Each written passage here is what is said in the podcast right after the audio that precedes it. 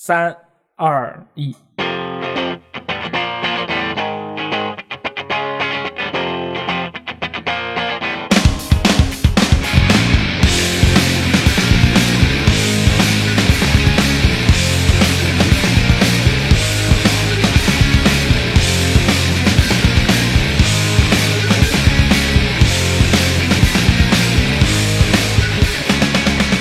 分享最美好的游戏时光，这里是危机聊天室之危机新闻评论室。大家好，我是大力。大家好，我是雷电。今天我们请到了一位特别的嘉宾，他代替了我们黄金第三人三星的位置，喘气王没有机会了，哈哈哈哈，是来自 Leader King 工作室的吕灿，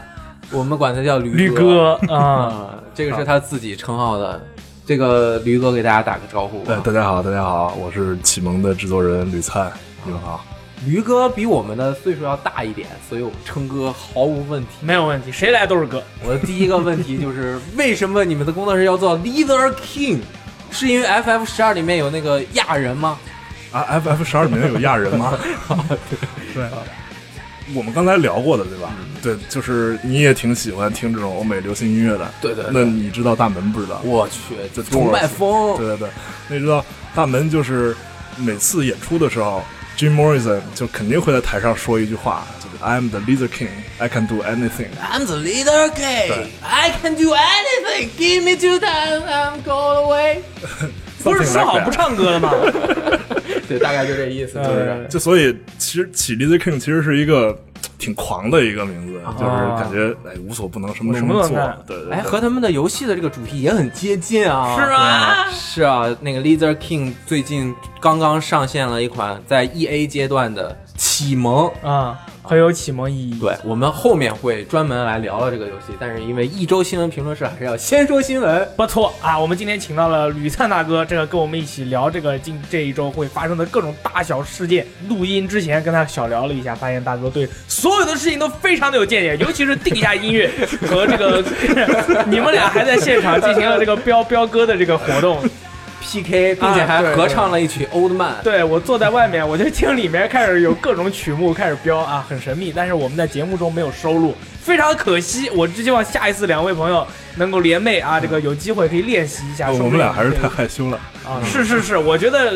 李大哥是有一点儿，录节目之前可能没有像说话这么这个淡定，之前还是比较兴奋一点啊。你想让我那样说话吗我觉得没有什么问题。 ？OK 我 OK，我行，们那我特多别的喝两自口。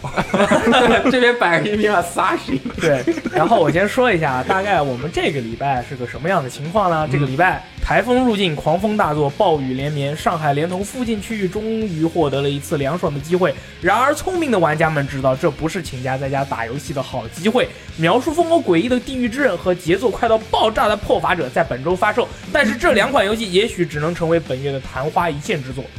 哇，这一首定场诗念的是一点韵脚都没有。没有没有，从来都没有，我也从来没有想过要有任何的韵脚。 就是我的意思，就是表达一下这个礼拜凉快了，玩家们会有一个就想法，就啊外面下雨了，说不定可以在家打打游戏。但其实这个礼拜发售游戏并不多，而且都是那种发售了之后没有任何的反响，就这么沉浸在大海之中的这种感觉真的吗？我觉得《地狱之刃》评论很两极化。啊。嗯，您是怎么看的呢？这个游戏我也玩了一下，嗯，不瞒大家说，非常惭愧，我玩了一个半小时就把它退款了。那那就是不适合你。真的不适合我。嗯哎它的这个画面确实很好，虚幻引擎四做的，然后整个也是非常的人文关怀，嗯关怀精神病人的世界，啊、哇，什么？精神病人的世界。嗯然后就不停的在你耳边说各种各样的话。哎，我最烦这样的。呃，但是对于我来说，我很欣赏他的这种以三 A 的标准要求自己做了一个独立游戏的精 神，但是他这个游戏本身，我实在是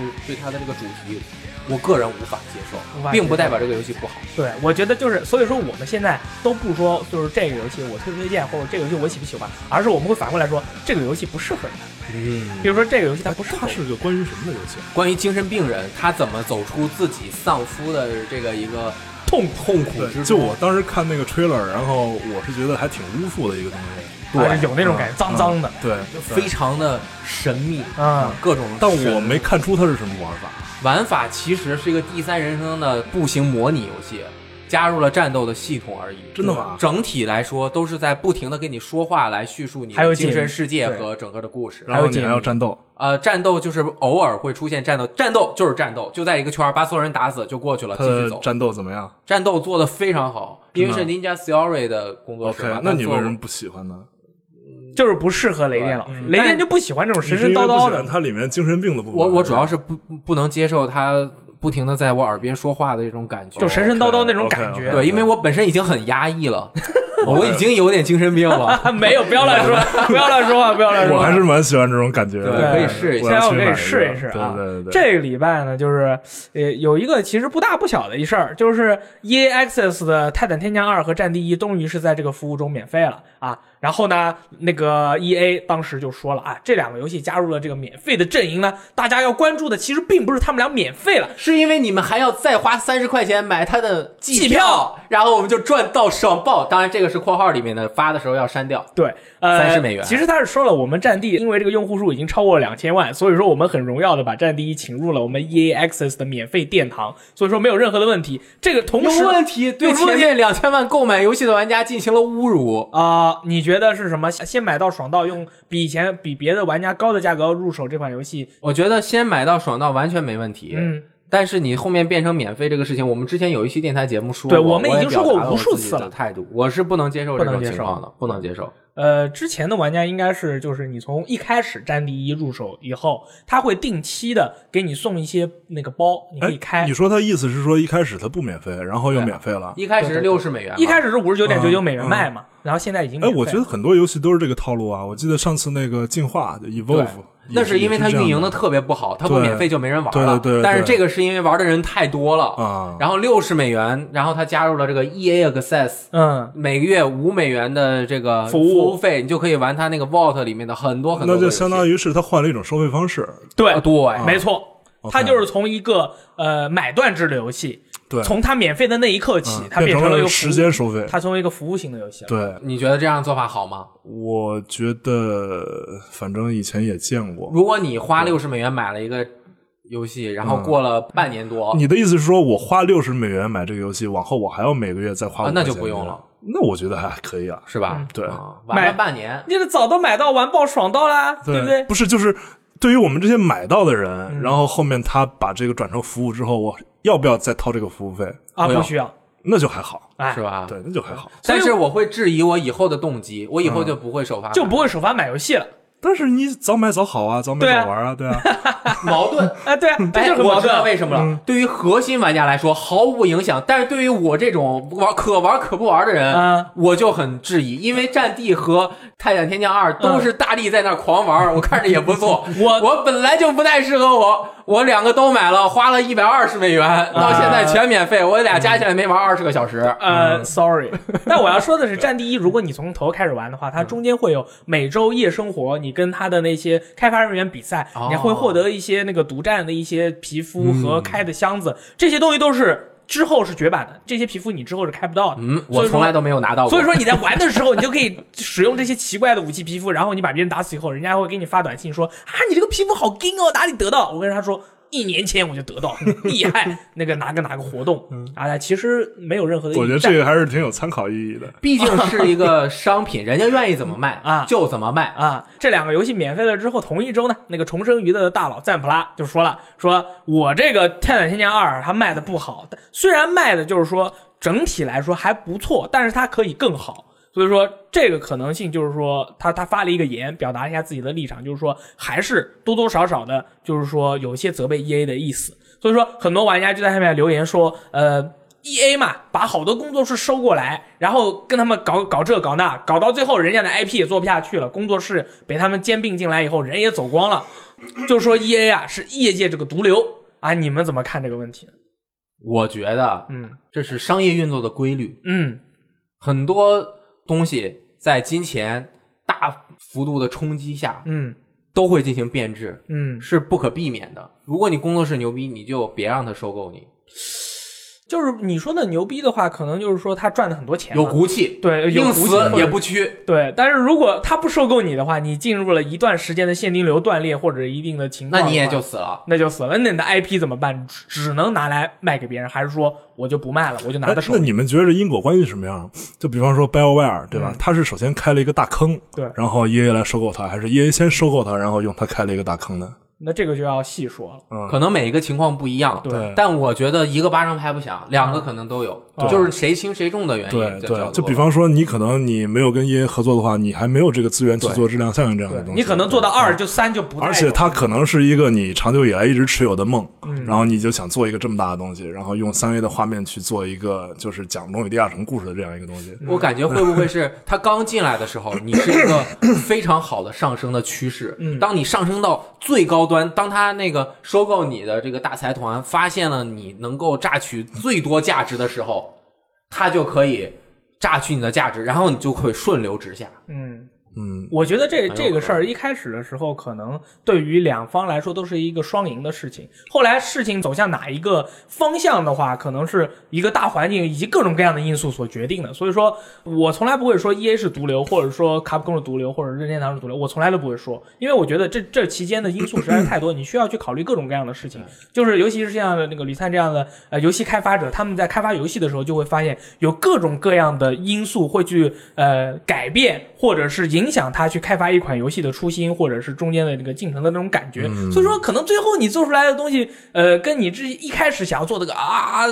那种可能完全不一样，对对对对这个东西你自己说不清楚的，对吧？没准儿元素太多了，嗯所以说某些朋友呃直接以 E A 是毒瘤，那么作为一个评价的话，我觉得是你还是需要去更多的去考虑一下这个问题，不能唯结果论。啊，不能只能说啊，他这是毒瘤，什么说到什么卡普空啊，天天炒冷饭，SE 是疯狂做手游，那那人家也是有很多很多的这个元素在里面的，多考虑，就是一多种思考。选择。对这对于开发商来说就是一种选择。对一我定是要现在就死了，还是说我让挣扎他收挣购扎嗯我，还是说我通过其他的方法让我的这个呃粉丝们来支持我，去对 Kickstarter 上面继续做，对都有都是各种各样的选择。对，你看 THQ 倒了，毁灭全人类，再也没有了。然后那个什么，呃，黑暗血统马上 THQ 重启了，叫 THQ 北方，又把它的 IP 重新买回来，借尸还魂，准备做一个《暗黑血统三》。很多人说了，《暗黑血统三》这个游戏，你觉得这个游戏已经做到三了，它卖的怎么样呢？可能卖的并没有那么好，那为什么它还要去做？还是拿在自己手里面去做，对吧？这期间真的是因果关系或者是事情啊，故事太多了啊。嗯，呃，《勇者斗恶龙：建造者二》公布了，登陆 PS 和 Switch，哇，没有去 PS 一。没有 PSV 是对的呀，呃，哦，好残酷，为什么呀？因为已经没有量了 呀。对对对，是这么诚实的发言啊。我嗯们一般都是稍微这个婉转一点的，比如说，呃 没关系，不代表本站立场，但是我嗯觉得我觉得确实是这样啊。不是他，他这是一个客观事实，好吗？对，这是一个客观事实，对。嗯说出来没有任何的问题。它毕竟要开发 PSV 版，虽然它的引擎很适合 PSV 版，但还是要花时间的。然后这回好像是多加了一个水的应用，对啊，整个它在水方面的是水能够顺流直下。当你把块儿挖开之后，就像 Minecraft 一样，它的对水终于可以下来了嗯。然后你还可以在水中游泳。但是这一座最重要的一个变化是，终于可以多人联机了。哦，啊，前作是大家都想要联机，当时好像制作人也说了，我们嗯对未来会联机。嗯嗯对，想要联机的话，你必须等续作。那然后当时的联机方式是我专门进入一个可以联机的区域里，在这个方块中我建起来我的房子，啊可以我把这个房子分享给其他人看一下，哦，然后也有可能有一些互动，嗯但是这个互动量就比较少，所以前作基本上来说是 RPG 元素非常丰富的，很有 DQ RPG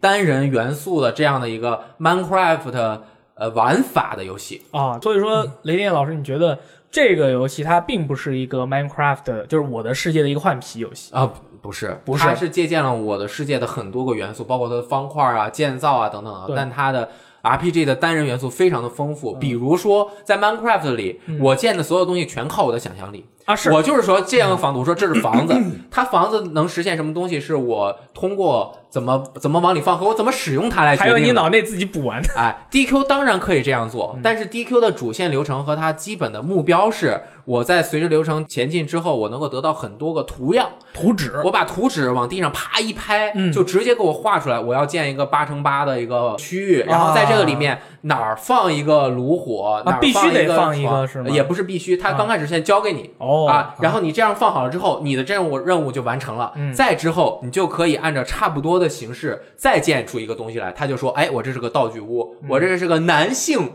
住宿的布屋啊，女性住宿的布屋。说中文啊，布屋是什么意思？不屋是日语啊，嘿啊，你说呃那个不就是小屋子叫屋子啊叫屋子。啊。好哦，那确实是很多朋友都说，如果没有玩过的话，简单的下结论，我觉得是不好的啊。但是我原来觉是得这么不这一次样可以多人合作的话呀嗯，对这个游戏有很大的挑战。挑战，哎，因为在 Minecraft 里面，我建了一个东西啊，虽然就是我说这样用就可以，别人过来啪一下敲嗯坏了，它还是可以用的。但是在这里面，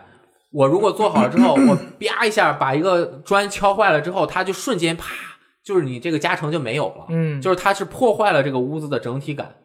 那可能你建好了以后，什么？其他他意思是你本来要用这个屋子加 buff，啊！对，你加什么 buff？就是嗯，你的村庄的等级才会提高，就是你做成一个按照它的规定做好一个道具屋，你的村庄等级就提升了一点点。 OK，啊然后如果有一个人啪不小心打了一下，然后那你这个 piu 就下去了。啊，就变成、哦从从乡镇变成了农村啊，对，哦。它还不是一所以早晚有个用纯创作力的比拼，嗯呃，对，它之间还有这种就是数值方面的影响，对有数值方面的影哦响对，所以说它跟我的世界区别还是蛮对大对的。对，而且这次还加入了可以在空中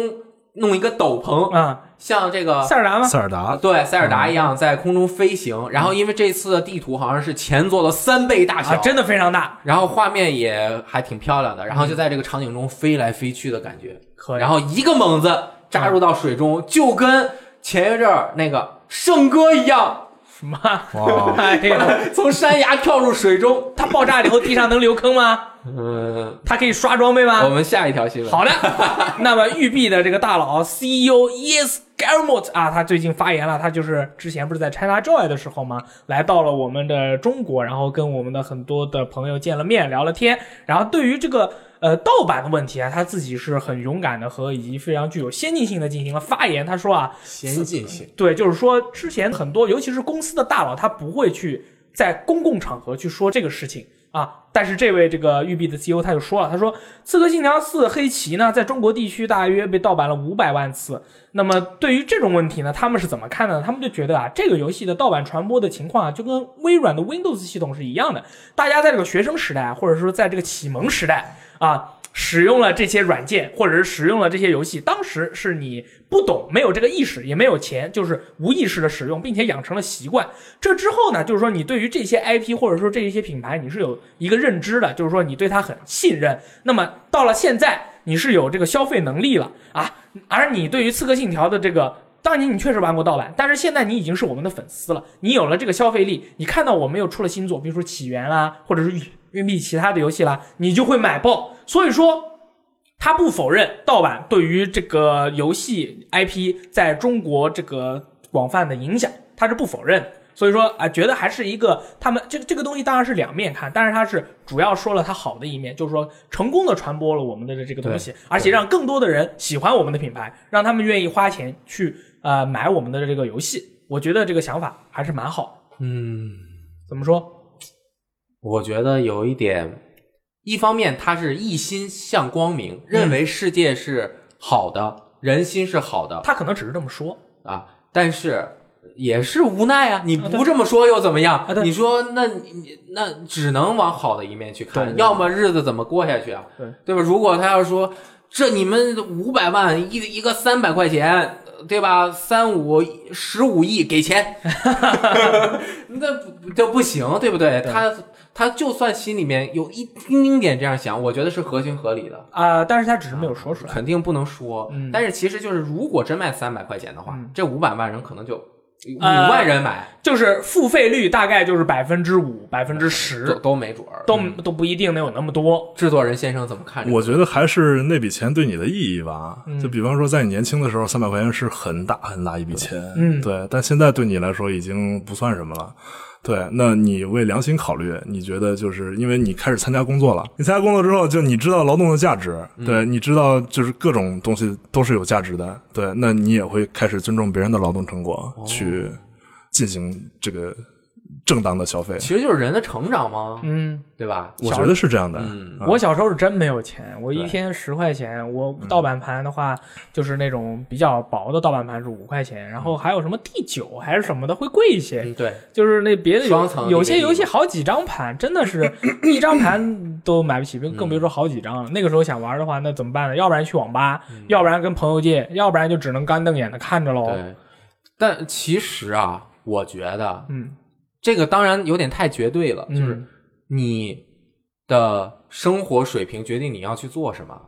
啊，是这样，就是虽然说的有点难听，但是你没钱买这个游戏，如果你在一个正常的市场下，嗯那你就应该去努力提升自己。你还没有到你去消费这些娱乐的时机，嗯，你连买都买不起，你凭什么有能力去消费这些娱乐？你是不是应该啊，也是这个，其实这努力个学习提升自对己呢？同样这个道理也是，就是像相相相当于就是对于奢侈品的一个一个态度啊。我原来我有一个同学就是，呃，特别喜欢各种各样的奢侈品，然后他每天都不怎么吃饭，把钱大概攒个几千块钱，就是学费也好，就打工费也好，攒个几千块钱买一个裤子，买一个衣服。然后他本人就是饿的，这个有时候会状态不太好，问我们借钱吃饭。然后我们说你这个借钱吃饭，不如嗯把你这个买的这个好的阿玛尼的戏服卖掉，或哎者怎么样，你去拿这个钱去吃个饭吧。呃，但是他对于这个事情的看法就是，在他的眼里啊，呃，这些东西很重要。比吃饭重要嗯，啊，出去了以后很体面，比这些重要。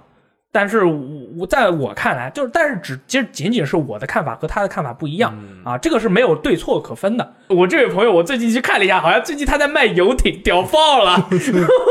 每个人的生活环境和社会环境对他的影响，对对导致他有会有不同的判断和取对向。现在嗯而且，毕竟每个国家与国家之间的这个人民的生活水平也不一样。嗯，你确实也当时产生这样的问题。 对，现在的话，我们就想办法去解决，去引导，不就是这样吗？对吧？如果你的游戏被盗版了，你怎么启蒙被盗版了，怎么看？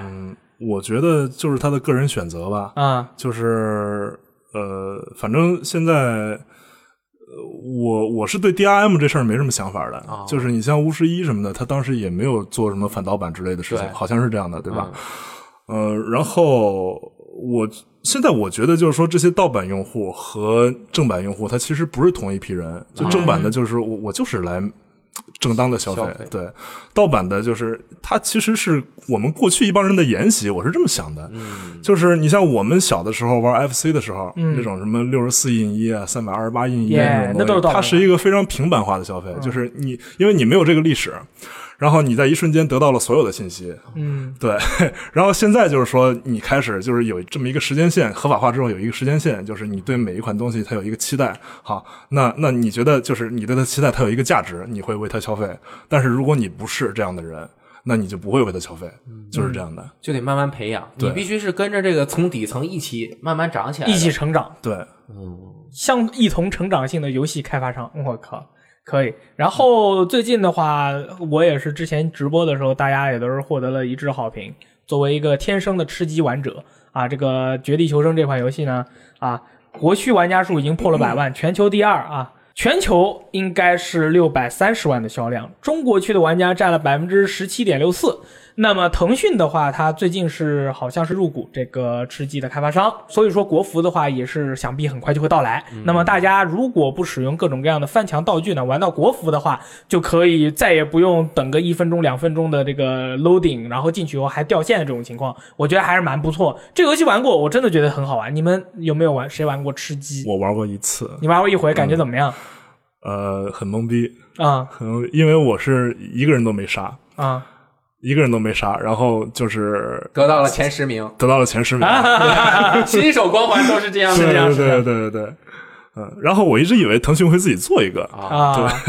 啊，反正就这个游戏真的很好玩。我现在是觉得我玩时间有点少，我没有发言权。我等多玩一玩，我可以跟大家一起去聊聊我自己的想法。我觉得我玩的那些对战游戏，包括我打铁拳、打街霸、打 COD、打战地、打泰坦天降的那些经验，全部都可以用在这个游戏里面，而且会在这个游戏里面能更好的去运用。下次再说吧。它这个规则很刺激，啊，是吧？它它真的大逃非常杀嘛，真的大逃非常杀好经典规则。对，然后 下面这一条这个话题呢，是一个比较在我站这个讨论啊，或者说是在每一个人眼中都是会激烈进行讨论的这个话题啊，就是说这个电子竞技啊，有可能会成为二零二四年的奥运会项目。巴黎申奥委员会联合主席向美联社透露啊，二零二四年的巴黎奥运会可能会举办电竞比赛，他们准备与电竞游戏的业内人士和国际奥委会的人员在一起讨论电竞选手们角逐奥运金牌的可能性。啊！我去， 就是说游戏电子竞技将会加入奥运会，然后咱们会有国家队，然后国家队的话会有人拿金牌，拿了金牌以后几个人站在一起热泪盈眶的，然后拥抱哭泣。你们觉得电子竞技加入奥运会，你们怎么看？我觉得蛮好的呀。嗯，你先说啊。我觉得电子竞技的规则的制定是人为性更多一点。嗯，你像什么冰球啊这些球类运动的规则也有一点复杂，然后足球其实也很复杂，但是它这么多年已经被大众认可了，而且是经过不停的考验，然后还在不停的变化，像什么越位的这种判定都是在很多。当然，最近没怎么变，但是很长时间内都是有一些改变的，对不对？那电子竞技也就它是一个游戏，一个游戏的生命周期本来就不长，嗯，那你选这个项目进入之后，那你再过十年，这个游戏还有没有存在？那这些人、他肯定是能用一些这个游戏中锻炼的，比如 APM 啊，还有他对一些形式的判断，但是很多东西都没有办法延续了。呃，我觉得如果假如说，比如说《DOTA 二》或者《CS:GO 这个选入了这个奥运会的比赛，然后十年以后，那么替代他们的选就直接是《DOTA 三》或者是《CS:GO 二》不就完了吗？我觉得这个没有任何大的问题。我觉得它的规则更复杂一些。其实我觉得是他们中间还是很有很多共通性的，嗯反正是因为我一直就记得一句话叫 “smart is the new sexy”，就是聪明是新的性感啊，嗯对对对，然后然后因为我看奥林匹克，就是我是觉得它除了竞技精神，它其实里面也有一考虑到，就是说你对身体的运用和你的反应能力，包括你对工具的应用。就你像有有些像标枪啊、铁饼什么的，它肯定是就是以前像什么打猎之类的东西用过的技能。对，那现在新的技能是什么？就是你可能你以后你要跟 AI 对抗或者怎么样，对你需要有 Neo 那样的人，对，然后参与到这样的竞技项目里面去。真的是哎，这个想法很有启发。但是这个电子竞技的话是两队和两队对战，是人脑和人脑之间的对战，是不是人脑和 AI 之间的对战？ OK，对，但是有可能会出现，就是说大家比这个看谁玩的快。嗯，那么这样的话，可能就会出现人脑。但谁知道以后的选手会？是什么样的？嗯，但谁知道以后选手会是什么样的？因为你你介入的是一个高度复杂的一个工具应用里但面。但是你想，工具对的应用也是人与人之间啊，我要扔标枪，互相族人之间对两个族打对仗的话，，啊但是首先你你肯定就是说你你受你的肌肉限制，你不会说去跟机器人去比谁扔标枪扔的好，对吧？嗯我觉得这个观点应该是，虽然我对体育不是很懂啊，但是我觉得体育一直就是为了让人在更更好的适应大自然的一个极端的一个挑战。嗯对比如说你跑得快，你就可以在以前更好的生混下去。对对，你你更有力量，嗯你打得更强，你就可以。然后像足球就是融合了很多，还有一些团队配合。对你像这个也是又有团队配合，而且它确实是生存在一个虚拟的世界中，而虚拟的东西又是我们即将生存的一个地方。对在这上面的竞技就是很有指导意义哦。嗯，因为在我的看来啊，运动的对抗性就是有对抗性的运动，它是就是你做什么，你去你扔标枪也好，你掷铁饼也好，你跟你两个人赛跑也好，这个行为就是你跑出去的，你扔出去的这个行为是一个工具。那么真正对抗的是人和人之间的对抗，就是我是不是比你跑得快，嗯或者我是不是能打到你，你是不是打不到我。那么电子竞技同样也具有这样的特质，就是在我们使用的这个电子竞技的，就比如游戏，比如我们利用的是 DOTA 二的这个工具，嗯而我们决出的是什么呢？我们比赛对抗的是什么？是对于这个游戏我们的。信息量的多少，我们的队伍是不是比你在情报的掌握方面掌握的更多？嗯我们的操作，我们的反应力是不是比你更强？我们的群策力和决策力是不是比你更强？对所以说，呃，运动也好，这个 game 也好，这都是一个工具，扎扎实实的去对比的是你这个队伍之间这五个人和对面的五个人啊，这个身体、脑力什么所有东西结合在一起的这一个比对。所以说，你包括啊、呃其实，在那个奥运会里面的很多项目啊，就是说我们有些人会有一个固化的感觉，就是说啊，这个运动可能是比的是跑得快，那个运动可能比的是跑的呃这个跳得高，对对吧？对或者是拳击的话，谁胳膊粗，这个拳头力气足，反应快，哎，反应快。其实呢，就像呃，譬如说像橄榄球这样的运动，或者是足球这样的运哦动，橄榄球在奥运会里没有啊，嗯我就说足球这样的非运动常复杂的。足球这样的运动，其实它的呃战术力有有时候是远远这个高过你这个呃球员个个体的这个身体表现的。那么这个时候考验的就是你这个策划或者是执行力，对吧？拳击，呃，大家会觉得这个东西应该是反应或者是力量之类的，但是想把拳打好，一定要用脑。就是说，如果你是一个瓜娃子，你去打拳的话，你也不会比别人打得好。所以说，这也是一个脑力的对抗。那么我们说回来，电子竞技也是一样。所以说，我觉得没有什么问题。但是我记得之前会有很多人呃质疑这个问题，就是说电子竞技怎么能算得上是奥运会的一个项目去比拼啊什么的呢？我确实觉得，如果找这些朋友来过来论述他自己觉得那个电子竞技不能成为奥运会的项目的那些理由，理由我觉得他说说给咱们三个听，我们也会觉得哎。还是有点道理哦，是蛮有道理的当然了每一次产生新的变化的时候，绝对会有很多的质疑的。对你适应这个规则的话，也是需要一定的时间去适应的。而且我我很想去听取这些朋友，如果哪位听众觉得啊、呃电子竞技它是不能成为奥运会的项目，可以跟我们留言，我们来看看应该是从另一个角度来看这个问题是怎么样的。因为我们是比较喜欢玩游戏的人，也比较了解，玩的多，可能就会本能的从游戏的这个角度去考虑问题。对，我觉得吕灿老师刚开始发的，觉得那个观点很正确，嗯就是他的在操作和体能方面的一些技巧。对。然后我现在是觉得，就是咱们单说竞技这个事儿本身，它也是为了提升你群体的生存能力。啊，对，所以就是说，你不同的社会环境会有不同的生存能力。嗯，那我觉得电竞这个事儿，你正好就响应这个时代的需求。对啊对就是我们五个人打游戏打得好，赚了钱，生存下来了，没有任何问题。对，而且他操作也是操作鼠标和键盘嘛，嗯对吧？你也要很快速的去进行操作，对你的这个灵敏度啊什么都是有很高要求的。对别射击可以，对不对？嗯，那我在电脑里面射击可不 可以？呃，哎呀，这以后进入 cyberpunk，对吧？ Yeah, yeah 赛博朋克的世界，你就是需要用一些外设设备来在那里面去射击的，是不是？是？也是你的一个求生本能。哎，那个之前的那个前暴雪首席文化官 Rob Pardo 就说了呀，他觉得电竞运动有充分的理由成为奥运会的一部分。他认为电竞拥有很高的竞技性，选手们必须反应迅速，在电光火石之间做出决断。许多电竞选手的这个 action per minute 就是每分钟的指令操作数超过了三百，也就是说他整个人就会是呃在操作的时候，除了他的身体之外，他的手是化作幻影。每秒钟五次按键，并且而且不是废操 作。对，然后同时还在这个耳机里面大吼：“干掉他，来送，你讲能这不能杀？你讲的事情怎么那么 nice 啊？就是能不 能杀？杀不了，会不会玩？”啊，大概就是这样哎。你们觉得哪一个项目会成为？如果真的话，第一批项目会是什么游戏？哎我觉得我首先我发表一个观点，你什么观点？哪一个游戏进入这个，对这个游戏本身的推广是前所未有的那高肯定啊，世界队啊，那这个商业利益怎么分配，国家队，呃，商业利益。它就会给它带来巨大的商业利益啊！，对对对，游戏都是商业产品，那你说哪个游戏能进入？我觉得王者荣耀，那 BOSS 挣了那么多钱怎么办？那个呃给我们卖游戏的时候打折， Sorry 就是说，哎，我们今年这个国国家队比 赛，然后我们的这个 Steam 平台全线疯狂打折，可不可以？可以，首先是 DOTA 二，可以。其次是铁拳。铁拳啊，怎么了？为什么是铁拳啊？ 我觉他喜得，欢铁拳， 因为我觉得铁拳是对于一个游戏玩家，不管是精神还是身体方面的双重考 验。我们辩不过，我我说的对。我我们不理他，我们不理他。我觉得还有游戏启 蒙，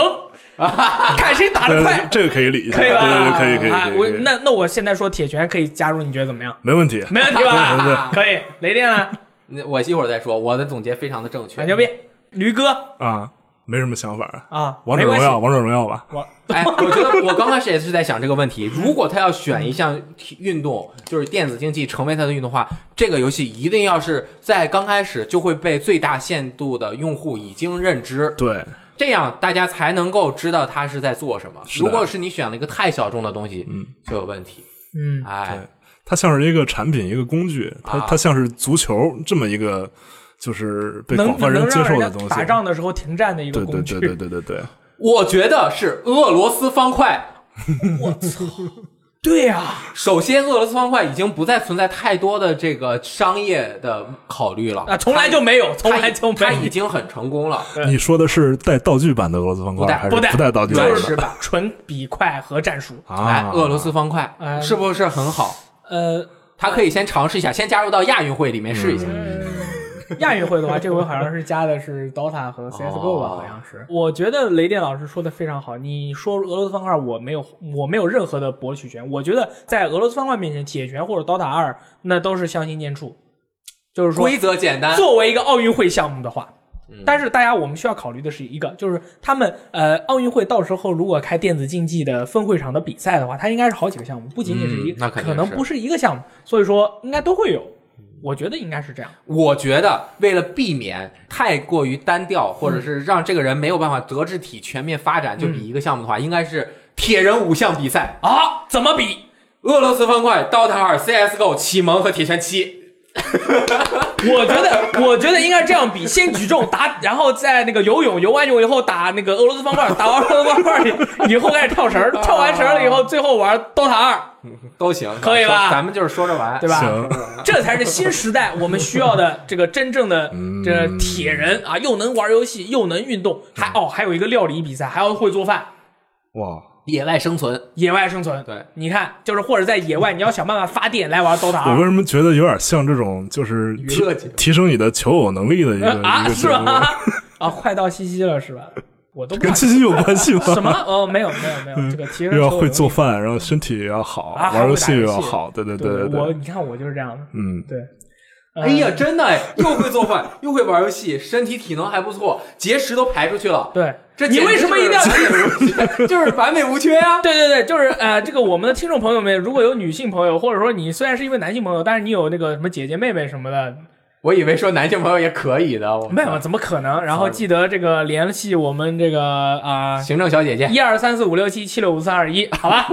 啊，除此之外呢，最近有一款游戏啊表现特别好，卖了超过三百万。有人就说啊，其实现在日本市场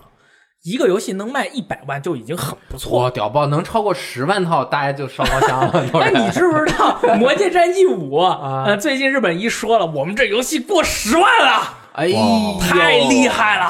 然后这个三百万是在日本地区出货量，啊什么游戏呢我去？ ？DQ 十一啊，《勇者斗恶龙十一》啊，就是反正两个平台加起来卖过了三很百厉万害，真的太厉害了。这个同期啊，因为《勇者斗恶龙十一》它有 PS 4版和 3DS 版，所以说两个是第一名和第二名，所以说直接就占了前两位。第三名是《四彩喷射团》，一个礼拜卖了七万四千份。然后是嗯它已经好几周了，所以它就是能还能卖七万，已经很不错了，非常厉害，太牛逼这了！爆炸就是因为《色彩喷射团二》的发售，所以说 Switch 的话，就算很多呃商家他进了大概五百或者一千台，还是呃大家还是排队或者猜拳。对啊，然后大逆转裁判二吧，这个是对，然后是上了以新后作，对《城不堂龙之界的觉悟》卖了六万九千，哇哦！也是七万，人色彩喷射团都好几周了，还卖对，七万。然后咱们逆哎呦转裁判这回的话，评价非常的高啊，玩过的朋友都是说爽爆，所以说，呃，我我也要积极的努力的学习日语啊，大概就是这样。那么卖的非常的好，我觉得应该的，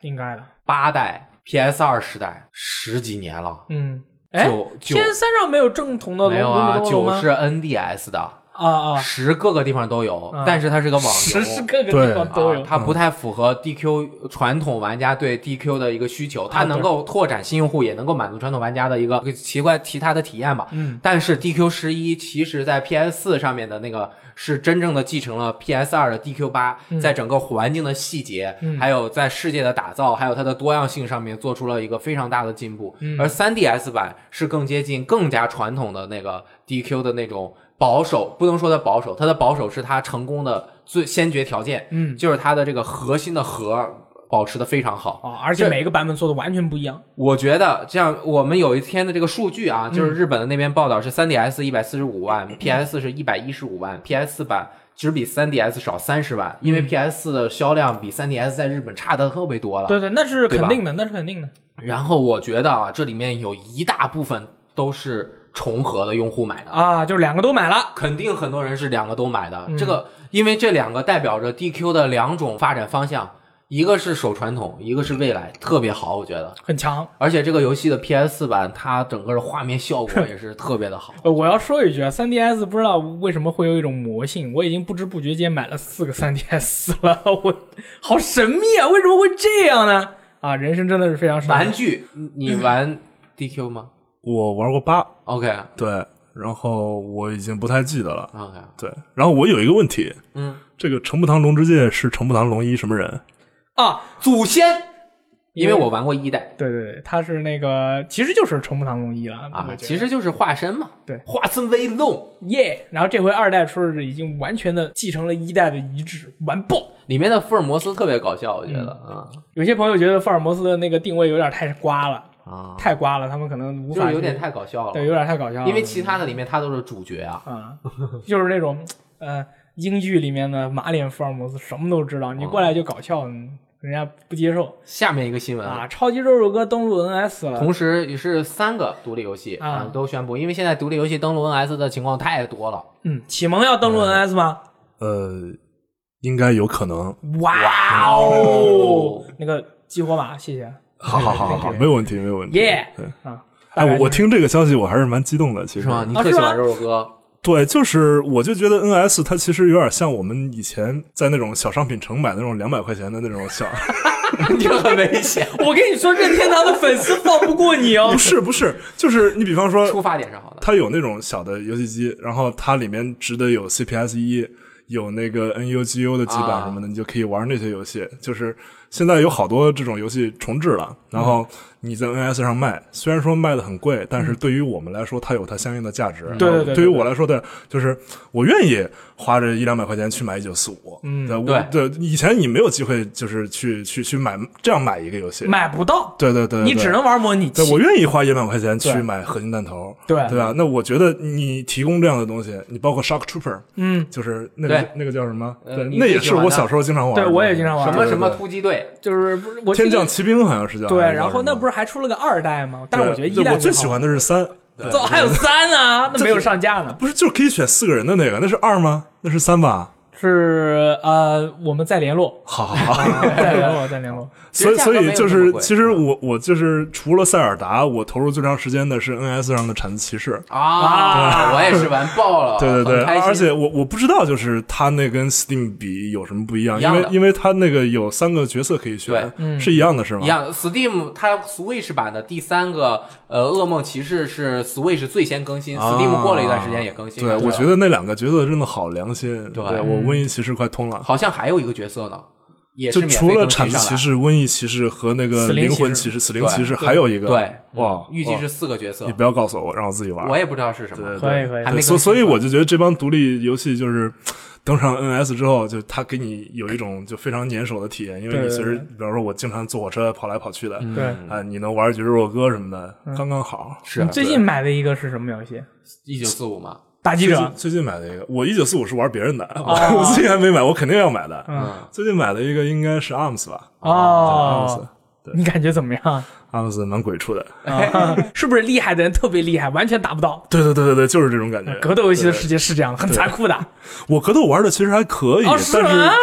你想试试吗？呃，你这个你是说哪款游我戏？不给你打铁拳，哎呃对，街我霸也们我们可可以以试试那个 GGXX。啊，我不会玩这类的，我都玩对，不那了。好，没问题，我们就玩这个。对， 我都不不用跟你玩，我直接认输。我这这个真打不 行，我操！就说是定了，说定了。你们 ARC 的那种格斗游戏，把人挑空了以后，这个跳跃、取消、空中连段什么的，嗯我跟你说，嗯这种游戏我都玩不了。对我打铁拳的原因就是因为铁拳连段好连。啊，是这样的啊，对对对对对对，新闻节目是不是就这些了？ 啊，是的，是的。然后我我补充一个啊，就是上一期这个 PSP 的节目里面，我有一个地方说错了，非常对不起大家。说错啊，对，就是那个 UMD 的光盘啊，嗯我给说错了。哎呦，单层是九百兆，啊双层是一点八 G。啊我把单层说成一点八 G，双层四 G 3.0了，太丢人了，我觉得简直自己脑补的。 sorry， Sorry，对，呃 sorry 给大家带来了不那个错误。如果大家听到我们那个节目也这样记了，你后面该给别人说就会改贻啊笑改啊大改方啊。你是不是当年没买几张 UMD？很多啦，啊我是吗呃天天在微博晒图啦。可啊以可以可以。我突然想到一个事儿，就是咱们国内的这些独立游戏的制作人啊，还有那个就是游戏的制作人，呃，咱们接触的都特别喜欢玩任天堂的哎嗯嗯游戏和老游戏。是不是？为什么？好玩啊！就因为这一个原因。那你嗯对那你们觉得现在的游戏没有以前的游戏好玩是吗？我觉得是这样的，就我以前跟那个一个朋友讨论，他说就是欧美系的独立游戏啊和这、这种。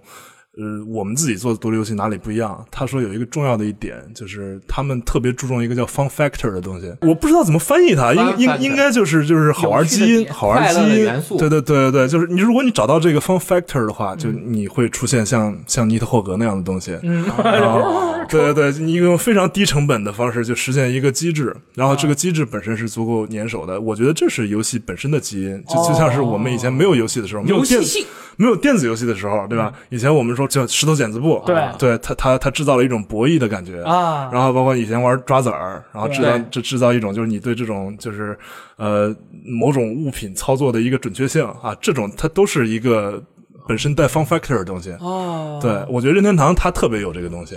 就是最核心的一点点元素，对然后你把这个元素弄得特别好玩，是你就在这个游戏中实现这个元素，并且实现出来了，让你感觉你融入进去了，，对对就特别好。对，嗯因为我是我是一直觉得，就是说，如果可能的话，就是如果说就是它的用户一直存在的话，它其实是不用去追这个配置的潮流的。嗯，它为什么要总是慢一步的追它？是因为它本身不愿意做这件事情，嗯，对，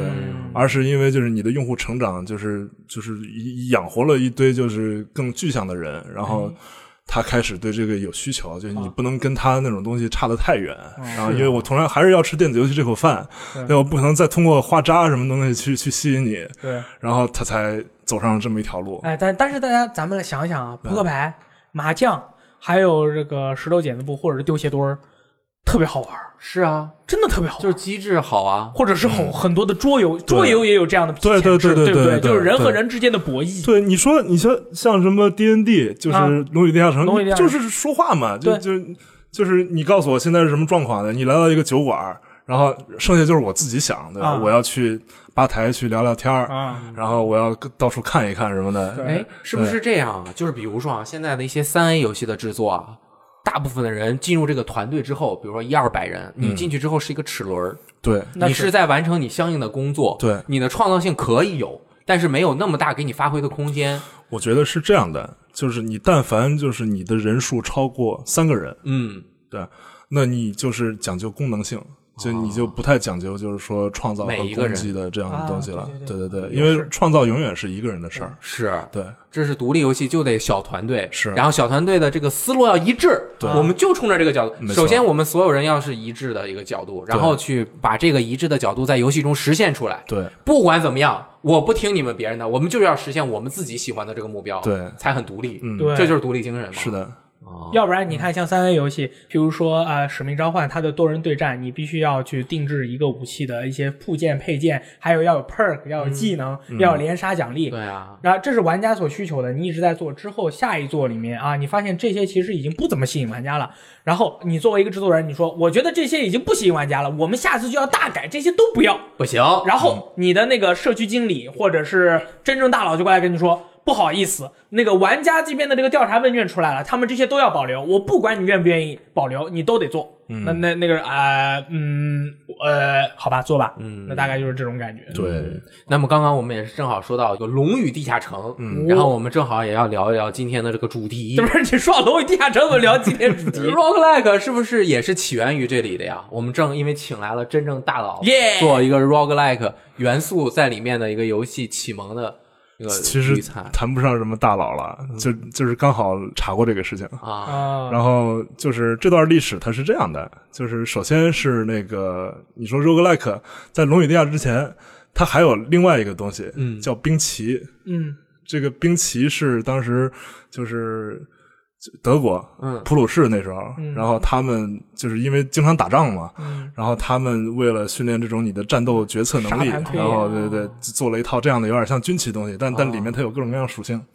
然后兵棋就是小兵的棋子，兵棋。对对对对，有点像我们军棋，但但不太一样，因为我没有玩过，我不好说。嗯，对，然后然后才是后来出现了《魔女地下城》这两件事情虽然没有关系，但是他们本身就是，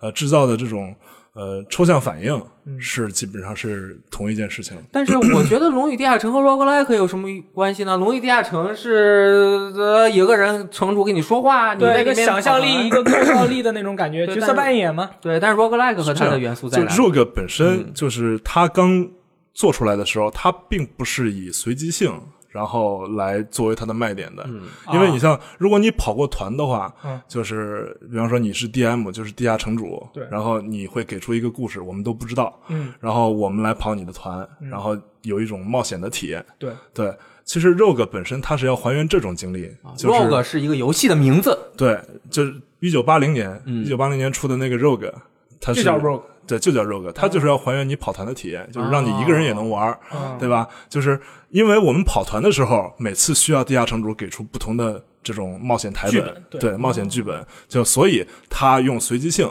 来实现这一点。他并不是说我要卖这个随机性，而是嗯说要用随机性去实现我原先跑团的体验。 啊，他们这个，而且这个这个随机性是一般是来自于地下城主的任意妄为，对对对 就是对说对，啊，这事儿我没有想好，但是我呃譬如说我在跟吴小龙玩的时候，我就问他，我说你这个东西你想好了？他说怎样？我跟你说，我心中有一个数，你跟我说一个数，这两个数合了，那就是了；如果没合，你就是判定失败。我说我靠，来这么野的 吗？啊哦所以那有好多当种时方式， 《龙与地下城》中，这个城主的人脑就是来组成各种随机元素，用已有的一些元素组成随机的一个流程对对的对对这样的一嗯个处理器。对那在游戏中要实现这个，那就很困难喽。没错，没错，没错，就是你像你还是说跑团，嗯，对吧？就是其实这个 DM 就这个地下城主，他是不断的在过程中跟你互动的，对他不是说就是我把时间表全都做好了，你们就严格按照这个时间表来，不是这嗯样的，他会根据你的反应，然后去制造出不同的分支事件。对对对，对，为什么就现在你说 roguelike，你都会说一个词儿叫 procedurally generating，这哦就是过程生成。哦对，它是有有有这方面的基因在里头的。嗯，对。哦，其实这两者是相通的，原来是这样，嗯就是哦那《地下城守护者》中，好像我建了一个角色，我就可以去里面玩。然后如果我死了呢？你死了就死了啊。死就是也其实也是角色就没有了。 假设是这样对啊吧，嗯假设是我们三个在跑团，嗯就大力是 DM，我们两个是 player，嗯，嗯耶对吧？然后呃你死了，嗯，对你死了，好，你这张牌就废掉了，然后我就你的人物没卡法就玩废了了，，我你就出去喝凉水去。不是， 就是你如果想再加入进来，嗯好，比方说我现在我的野蛮人已经五级了，嗯对你不可能再去建一个一级的人物，对好，他会要求你再建一个五级的人物，你如果想接着玩，对吧？你要再建一个五级的人物，叫什么？一个法师，他是什么出身？然后再加入到这个里面来啊、我在酒馆里遇到你，哦然后我们又开始了一个新的冒险，然后我就把你以前那个角色给忘了，他也哦再也不存在了。哦，特别有意思，我就跟你说永久死亡。啊，我我当时跟吴嗯对小龙玩的时候，就是 我建立了一个只会说中文的那个兽人，所以说他跟跟我们一起玩的那些朋友呢是外国人，他们说的都是英语，但是我这个人物，诶虽然我会说英语，但是我这个人物的设定是他只会说中文， 所以说我在玩这个角色扮演游戏的时候，我只能用手。我虽然我可以说我想干嘛，但是我都是用手比划给他们，告诉他们我这个角色想怎么样怎么样啊，就是嗯要融入这种设定的那种感觉。对所以这样我们就正好是这个 roguelike 游戏的特点，最重要的两个特点就已经说出来了。第一个就是随机性，嗯对耶，第二个就是死亡惩罚，死爆！就是人死了之后要怎么处理这个事情。对但是在 roguelike 这个元素在各种游戏中的融会贯通和成长，也是发展出了各种各样的表现和形式啊，。对，对变了。对，其他的像还有，比如说是不是有很复杂的系统？这个怎么说呢？它因为初代的 rogue，初代的 rogue 啊，就是包括后来的 NetHack、hack 这样的东西。 Net hack 是怎么写啊？ NetHack 就是 Net N E T 嗯 H A C K，哦，net 网网切啊哦，对对，往前，害网。对它其实就是还是跟你 D N D 的本身的复杂性有关系。嗯，因为你在 D N D 里面，你可以做出非常多的动作，就对比方说啊，那边有一个尸体，对你去跟 D M 说我要吃它，都是可以的。他是不会反驳你的。他说你吃，我丢你一个。就是骰子我丢你一个骰子，对看你吃成功没有对。你要没吃成功，你你会可怎么能样会中毒或者怎么样的这种东西，它是很自由的东西。对，对，所以就是早期的 roguelike roguelike，它会提供你一套就是非常多的一个指令集，就是你你见到一个尸体，你想扛它也可以，嗯想吃它也可以，想把它拖到一个别的什么地方，就是干点什么好事儿坏事儿都可以。，耶，就是复活一下对对尸体能干对，为什什么么总要说尸体？这对对对很危险，为什么要说这个？ 对，因为我上回看到一个就特别好玩的文章，他就说叫那个。我不停死，不停死，不停死，我到底做错了什么？是说 NetHack 的啊就他说就在在这个 NetHack 里面，你完全会有这样的体验，就是比方说我在一个酒馆里面或者一个道具屋，我在看这个架子上的道具， 被人打死了，嗯，没有。然后 Sorry 其中的一个瓶子里面忽然蹦出来一条蛇，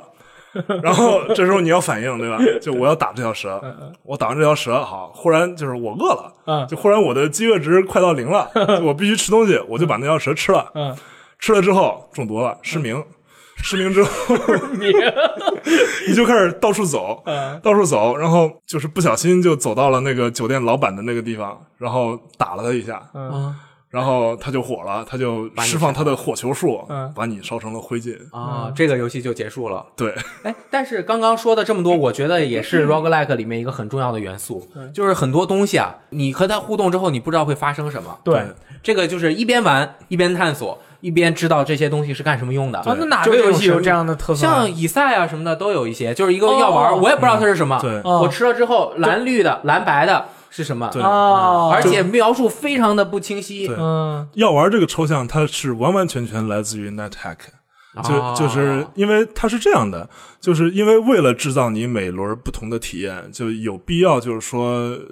在你鉴定这些物品的时候。然后让物品有不同的效果，对这是非常有必要。比方说，就是以前你拿一件盔甲，它就是盔甲，嗯，但是你你下次进来的时候，你拿的可能是一个受诅咒的盔甲，对啊但是什么诅咒我也不知道，啊对，这是给你建立问题的一个主要手段啊对，然后一个非常好的特色就是，当时就是你在那个呃 NetHack 里面，你吃各种的药，这个药每次进来它都是嗯不一样哦嗯不一样的。虽然说它样子可能是一样的，或者红色药水、蓝色药水，可能红色药水上一轮他会告诉你这个颜色，是但加是是是加血，对，啊它对样子是一样对的，上一轮是加血，这一轮就一直接拉吃裤子死了了，直接对吃死了，也有可能。就以撒他那一套药丸系统，对它是它是完全就是抽象于这个地方的。哦，非常接近。对，还真是不但是说不知道啊哎，。但是这种随机性对游戏的玩家会不会有很大的这种打击性啊？我我本来觉得我这轮没问题，稳了，那你自己给自己立 flag，跟游戏有什么关系？我觉得我过了，我都打了两个小时拉了，裤子 了结果一吃药直接给我打回原形，我就很生气啊！啊！作为制作人，你们怎么才能够解决这个问题？制作人其实我不是要专门去解决这个问题 OK，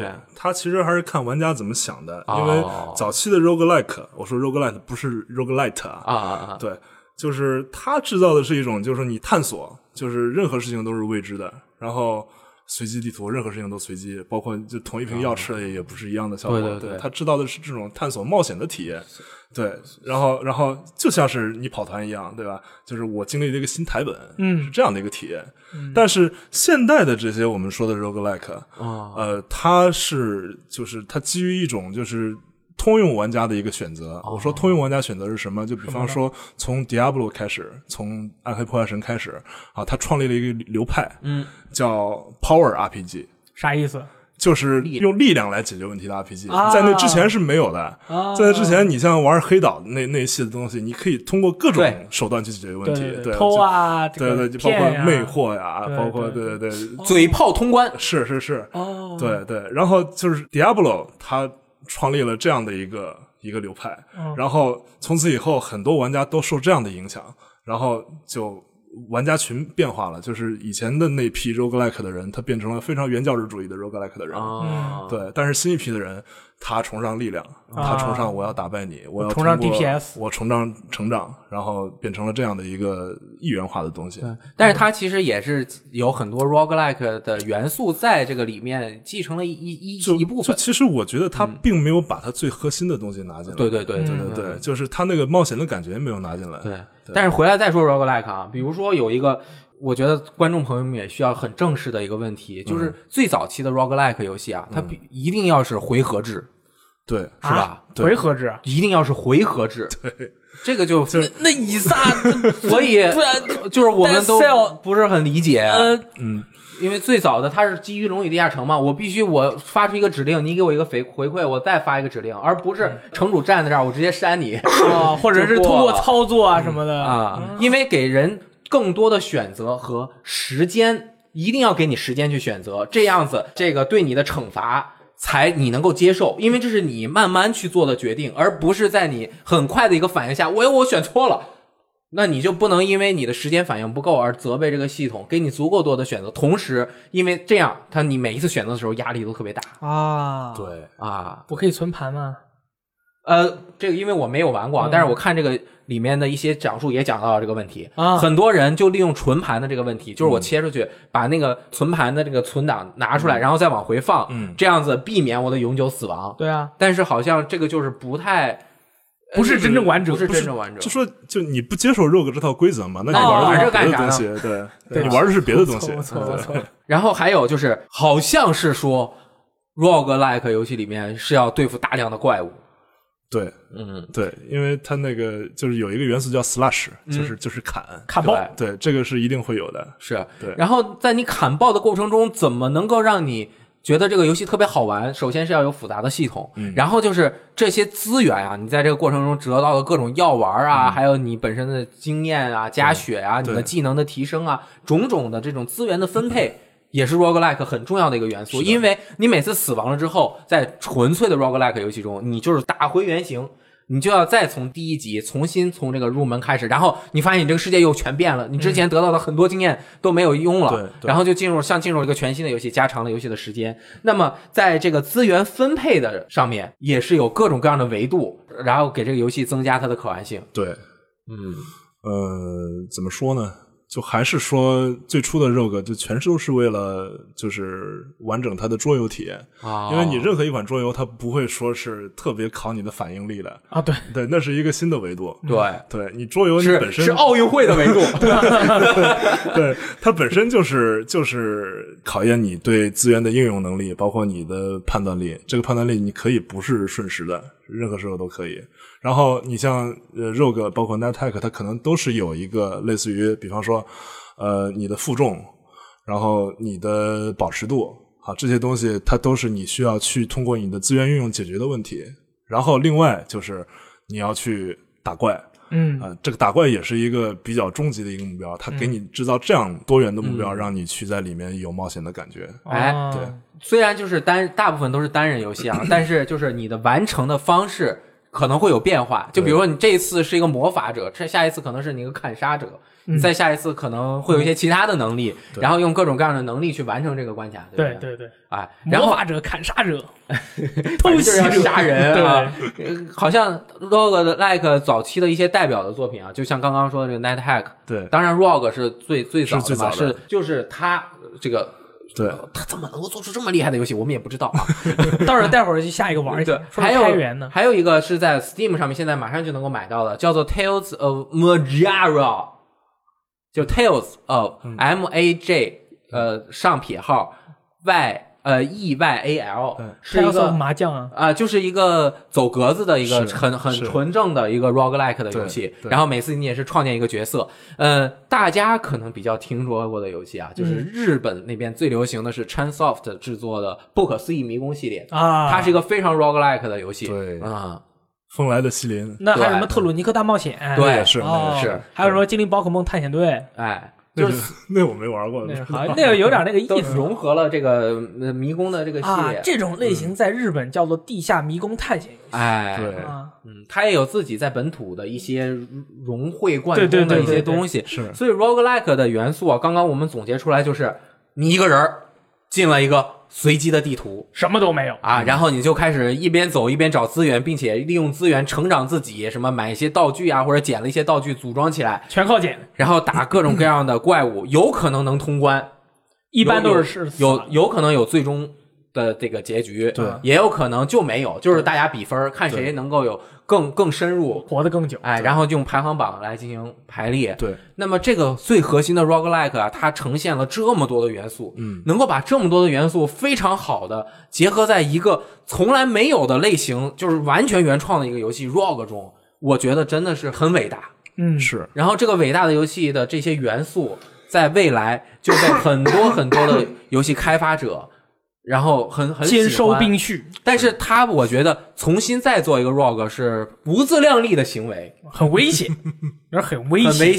险，就是不是不自，就是很危险。你很可能只是在原单纯的复制它的这个成功，因为它融合的非常好，你可能也能够做出很好的。但是更多的人其实是把 roguelike 的元素啊继承到了他自己想要做的一个游戏类型当中，对不对？对，这都是我查的 wiki 啊。当然，很多我们也玩过。你像独立游戏开发者是最喜欢做这样的事情的，嗯，因为好像独立游戏开发者像古。呃，很多人是受任天堂的启发，很多人也很喜欢 ROG 的这个对游戏才开始做游戏的，对对不对？就像 Spelunky 嗯，啊，然后现在后来的 Spelunker 就是那个叫什么挖地的那个，对，什么地下探险者，哎呀，忘了名字了，反正我特别喜欢那个，哎对，，挖地，啊，叫哎洞穴探险哎者，洞洞穴穴探探险险者对对还有就是 Binding of Isaac，还有这以萨的结合以，萨结合 FTL Faster Than Light 就超光速，嗯对比光还快。 这个是两个人在上海完成的，是非常的神秘，一个中国人，一个美国人，嗯然后销量是数好像 有一二百万套，哦，这么厉害特！别厉害，卖的卖爆。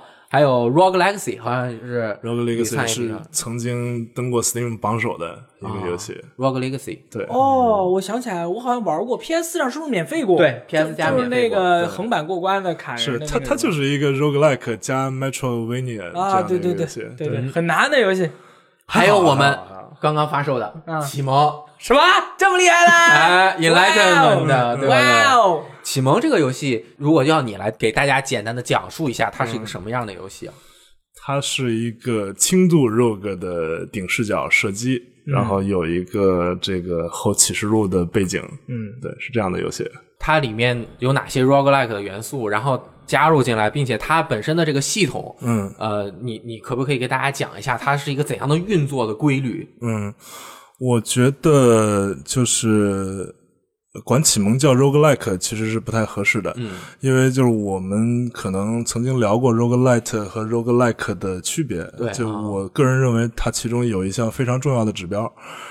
是永久成长。哦，对你包括以萨，包括 FTL，包括那个无尽地牢，它其实都是有这样的因素在里头的。包括 Rogue Legacy 特别明显，对，就是你死了之后，但是你可能对解锁了一些东西，对对对包括对对新角色呀，甚至对是你在原有角色的这个属性上面是都有一些成长。是是，所以说我们初衷就是说我可能不是说要做一个 rogue，嗯，而是要做一个就是这种结合了枪战和动作因素的一个这么一个游戏，然后嗯套用到 rogue 这样的一个道具发放系统里哦面，然后去呈现它。嗯，对。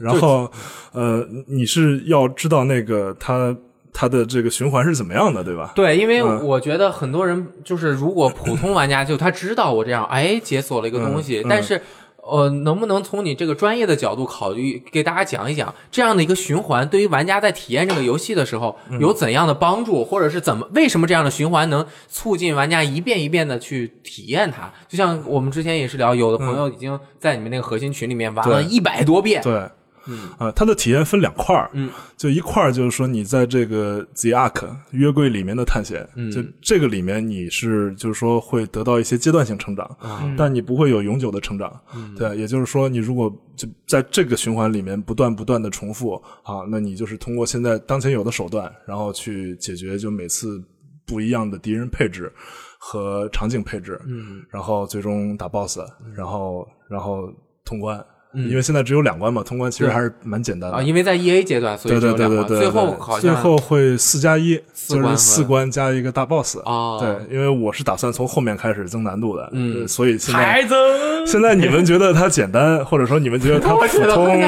是谁说简单？那是假象。是然后如果嗯你玩不下去，欢迎选择 easy 难度。这就是制作人对你们的战书，嗯又来， 我们很难啊！不要小看我们，少就一个其火实球了我自己觉得还好啦，我自己哈真的觉得还好啦。你看对，好好，没问题。啊，对对对我们很简单，嗯你不要觉得难，可以可以后面还有更难。我待会儿玩 easy 难 度。对，然后就是它，同时它有一个外部的成长系统啊啊，这个东西它你说它像 Rogue Legacy 也好像以撒也好，它是这样的，就是我本身可能我带进这个地牢的，好，呃，它有一个我们管它叫发布池。哦叫，比如说道具池，叫枪械池，哈，它里面可能只有七到八样东西，就是你在这一趟探险里面，你不会就你的拾取不会超不会过多这于个嗯这个池子，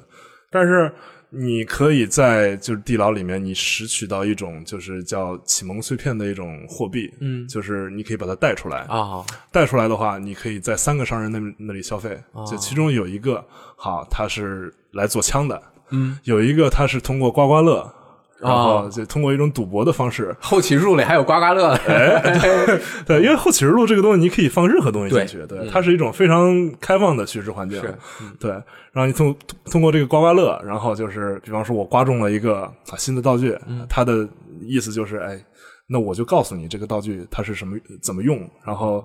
在哪里可以找到？但但实际上说是这么说，但你你要到这个地牢里面，你去随机的获取它， 哦，所以你弄了一个枪出来，然后并不是说我马上就有了这个并枪，不是你马上就获得了。你要进去之后，他才可能有这个枪。对对对对对一般我们玩家是在外面啊，有商人的这块儿把这些东西解锁了，是的就是我前几次探险带出来的这个碎片，是的虽然我死了，但是碎片带出来了。对，然后解锁了之后，我再一进这个约柜，对然后墙上放着几把枪，对，有可能会有那一把，但也有可能没有也，有可能没有，就是好像几把，两哦三把，三把三把，三把，然后你从中选一个带在身上，对，然后就开始走。那还对除了枪之外，还有什么别的东西吗呃？比如说战衣呃，有主动道具，啊，主动道具就是就是你会随时捡到那种就可以一次性使用的，像雪包就不说了，金手旗、手雷、那个旗子、闪光灯哦什么墨镜、闪光灯，各种各样的有趣的或者有用的东西，你都会捡到。然后这个量会特别大，哎，那这个七刚开始像您说的，比如说刚开始是七八个道具，那比如说你解锁了两个道具之后，那它是不是就变成十个道具里面的轮对了？对，哦就是就是一一般来说，你做 roguelike 的时候，呃，是很不建议这样做的，因为它破坏了就是它本身的 一个刺激感一个对刺激感。然后，但是你在做 roguelite 的时候，就是你这么嗯轻度做的一点其实是可以的。哦，对，哎，但是我有这样的一个想法哈，比如说我把所有的东西都解开了，嗯，那这个时候就再也没有更多的可以解锁的东西喽。那在这个时候，它是不是就成为了一个完全的、更接近没有外部循环的游戏？ 你这个发言很危险啊！呃，其实这么说是对的。其实就是你你你任何一个 roguelite，你都有它的前期体验哎和后期体验。啊你，比方说像以撒，对吧？你像以撒，他也是，因为他道具是海量的，三百多个，他有数个池子可以解。然后当你玩足够长时间之后，哈，这个道具它不再解了，嗯，然后就变成了一种，就是你在这种海量道具的支持下，因为你每次进去你都会有不一样的东西，然后去进行各种车祸的表演。哦对，就比方或说者是看你有什么最高对最好的就配置。我们说以撒，就经常会说他那个硫磺火那个东西，对对嗯对，对，硫磺火就是一下喷 喷一道那个血，对吧？然后，然后同时就是呃，还有别的，像比方说呃，两方子弹、三方子弹、八方子弹，嗯，对，就当硫磺火遭遇到八方子弹的时候，对，它就是八个方向喷硫磺火，嗯那就也完了就是说你进到地图里面摁一个键，嗯就然所后有人都死了然后去拿取你的战利品就好了。你最后玩的其实是这个东西，哦对，嗯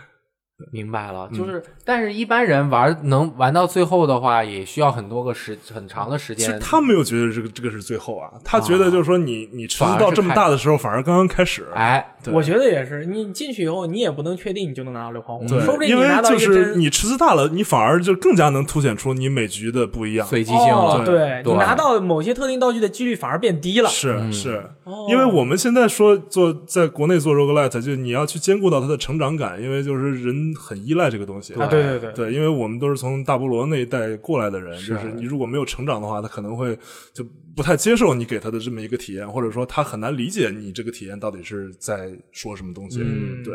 所以反正它的本身画面效果大家也能够看到，然后就是比较精致的一个真实系的画面效果，嗯操作手感就是右摇杆儿可以控制操作嘛，然后它有 roguelike 的很多个元素在里面对，对嗯大家对这个系统的一个基本的概念是有了，然后玩的时候就可以看看你到底能不能完成 普通难度了，对不对对对那这些而且是他对你的操作要求其实是蛮高的，因为那是那是因为我们做的时候其实是就是按照血缘和黑魂那种标准来做的，啊对，因为你玩的时候你可能也会感受到这里面的设计思路在里头，哎，对，然后这个是游戏的系统和玩法。嗯，在这个之外呢，我们很早之前也在一次周五八点档中，有叶千洛先生过来带来了透这露了款游一戏些。 我们我们已经玩过这个试玩版了。嗯对。然后呢，我记得刚一进去啊，它整个的画风是很透启示录的，对，然后那个音乐也很厉害，嗯，就是和这个启示录配合的非常的好。哦哇，这个音乐太牛逼了，这个音乐能能给咱们讲讲吗？这个音乐是谁做的是吧？啊这音乐是那个我的一个好朋友，然后他是做地下乐队的啊然后在中国地下圈是非常有名的，呃，乐队叫 Subs，杀不死，对，可能有人听说地过铁吗？呃，嗯杀不死杀不死，嗯是杀不死这意 思。 sub 就是对那三对四个字母啊哦，S U B S 对他们后来自己的解释叫这个超级宇宙婴孩尖叫，就是 Super- Super Universe Baby Screaming。啊，牛掰啊！对对对对，然后这个音乐是萨普斯的吉他手帮我做的，然后我天，对，就当时就是因为我们本来就非常非常熟了，然后我当时想尝试的一件事儿也是说，就是能够去合作，就是游戏圈以外的人，然后找到这种原生创作者，然后看他能有什么样的化学。哦然后我就去找，因为他本人是挺挺黑暗的那种， 就是他有这个基因。嗯嗯，呃，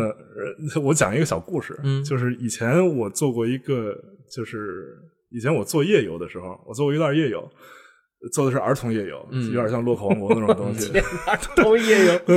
当造时成我黑暗儿童，当时我就想找他给我配乐，那就黑暗儿童了。黑儿儿童夜游，然后 这然后我给了他三个需求，然后一个是明媚的草原，一个是熙攘的城镇，然后一个是巫婆的家。巫我说婆的家，我说这这三条你试试看，你看能给我什么东西？ 然后过了一个礼拜，他给了我三条巫婆的家，嗯草原没有，人群没有，